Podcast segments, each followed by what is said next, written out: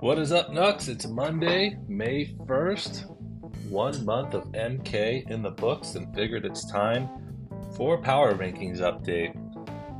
Eli currently sits atop the standings by five games and leads the way with a 124 overall power ranking, 13 points ahead of the next best team. His 114 stats plus also tops the league by six points over the next best squad. So no smoke and mirrors to Eli's dominance the first month of the season. His offense is a touch below average with a 97 power ranking, but his pitching power ranking is 130, which is just head and shoulders above the rest of the league. He's strong across the board, but particularly strong in wins and saves the latter where he's 82% better than league average in that respect. Eli was one of the handful of teams to really invest in his bullpen at the draft, and it's paying off big time in the early goings here. He'll face Nick in the MK matchup of the week. More on Nick's squad in a moment. Demand sits five games back of Eels in the standings with a number two seed currently. He's also number two in the overall power rankings with a score of 110 but his stats plus power ranking, remember isolated the stats only regardless of winning percentage, places him in sixth place. So either some a little luck on his side or maybe just some uh, elite M war. It's worth noting demand is still above average on both sides of the score sheet, but maybe a little regression coming his way. It's the speed that's carried the offense so far. He's tied for second in MK with 41 stolen bases. He totes strong numbers on the pitching side as well, but trails a bit in wins and strikeouts. He's leaning into the strong bullpen and might be in the market for a starter to boost some of those overall counting stats if he does want to round out that pitching staff. Kamish got his ass handed to him by Nick last week by a score of 9 to 3. That dropped me to fifth place in the standings, but still third in the overall power ranks and the stats plus ranks. Currently above average in all 12 categories, so not too rattled despite getting my clock clean this week ran into a great performance by a great team that was literally one batter away from hoisting the trophy last September. Again, more on Nick to come, but his arrow is clearly trending upward.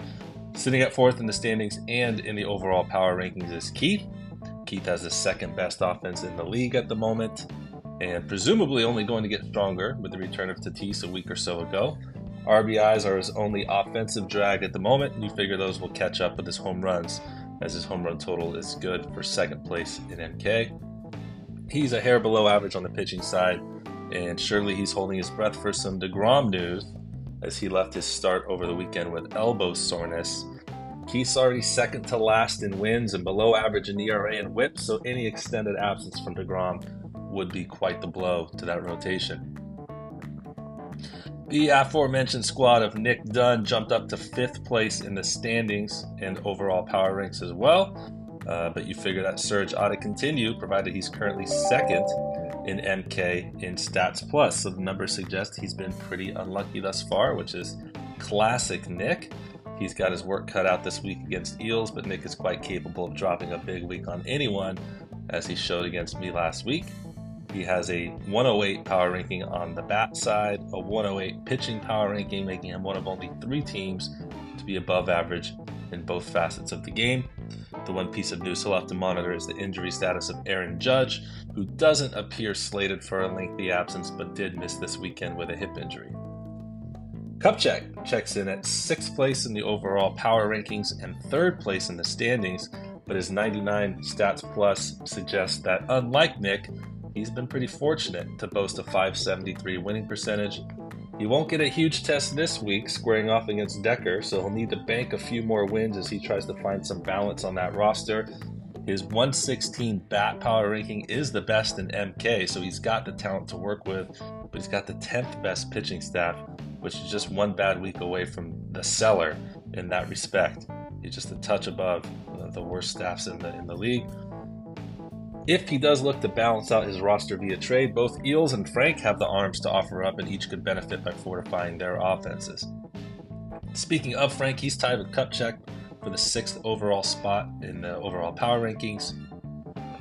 He's coming off a win last week that moved him into a tie for sixth place in the standings, and he's fourth overall in Stats Plus, so he's showing he'll be in the mix yet again as the season progresses. Rumor has it Frank is shopping some of his arms for a big bopper.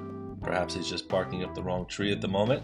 Wouldn't be surprised to see him move some of that pitching for some offense in the next week or so.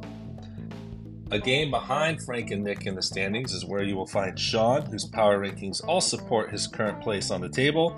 Sean's team is quite balanced, just not firing on all cylinders quite yet.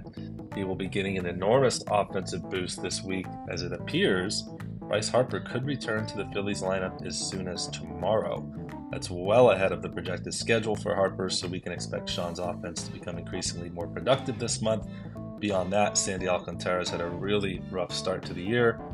Uh, but everything really under the hood checks out, and he should be back to giving him ace level production down the stretch. Some of his bad luck wears off, so Sean's not going anywhere. He'll be in the mix yet again.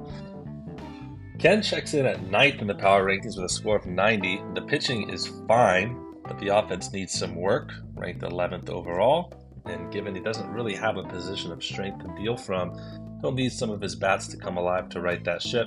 Jose Abreu, Eloy Jimenez, Javi Baez, all having miserable campaigns so far. Two total home runs between the three of them, both from Eloy. And in case you missed this post over the weekend, Jose Abreu has homered one time since August 3rd. That's one home run in his last 83 games. His power's just gone. Don't know what the deal with him is. In a good environment to, to have a good year hitting in Houston and in that lineup, but he might just be washed. We'll see. In 10th place in the power ranks, we have Ferd. He's tied with Ken with a 96 ranking in Stats Plus, so he's quote unquote deserving of his results year to date, but close enough to make some noise if his bats wake up. Carlos Correa and Gunnar Henderson have been major disappointments thus far, and he'll need more out of Juan Soto, who's ranked just inside the top 200. Of course, that not a foreign topic of conversation in MK.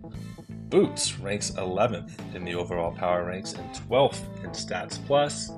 He's tied with Deke for the worst staff in MK, but he did just come over a large win over Decker, who missed the innings pitch limit by one inning, which cost him two categories. Boots is only two and a half games out of a playoff spot as of this morning, but that will not hold if his team doesn't turn it up several notches.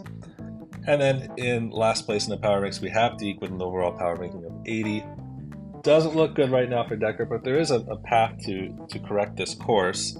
His bat ranking of 95 is tied for eighth, so certainly not strong, but in the race. Um, and it's his pitching that's really killed him so far. He's gone super bullpen heavy, which has sapped his wins and his strikeouts to extremely low levels. The saves in the ERA are solid. His whip's reasonable, but the K to walk is pretty atrocious. If he can find some starting pitching, uh, he could add to those counting stats pretty quickly. He could shoot up the ranks a bit, but it's definitely not easy to find quality starters in this league. So Decker has his work cut out for him. All right, folks quick and dirty eight minutes of the uh, power rankings as we kind of reach the, the quarter pole here uh, in the MK season or regular season, I should add. So, best of luck. Let's see some trades and enjoy your week.